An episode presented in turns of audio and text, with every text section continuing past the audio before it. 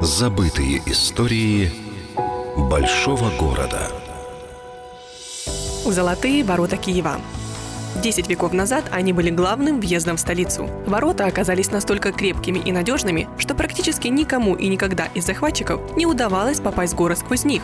Сегодня это один из немногих памятников, который частично сохранился со времен Ярослава Мудрого. Известно, что князь Ярослав окружил верхний город мощными оборонными укреплениями, у которых было трое ворот – Ляцкие ворота были на территории современного Майдана Независимости, жидовские – на территории Львовской площади, а главными были золотые.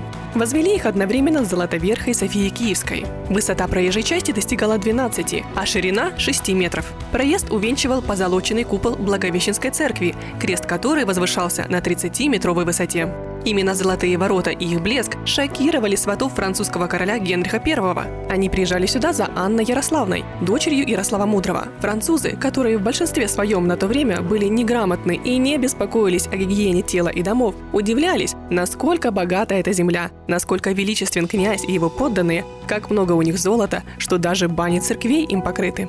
Но с 1240 года про известные золотые ворота нет упоминаний.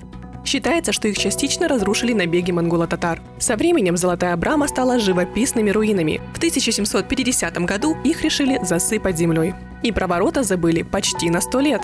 Уже в 1832 году, во время перепланировки старого города, древние валы снесли, а раскопка Золотых ворот стала настоящей сенсацией. Дождались своего звездного времени Золотые ворота в 1982 году. Тогда, к 1500-летию Киева, их полностью реконструировали. Забытые истории большого города с Еленой Маринцовой. Полная версия по воскресеньям в час дня на радио «Вести».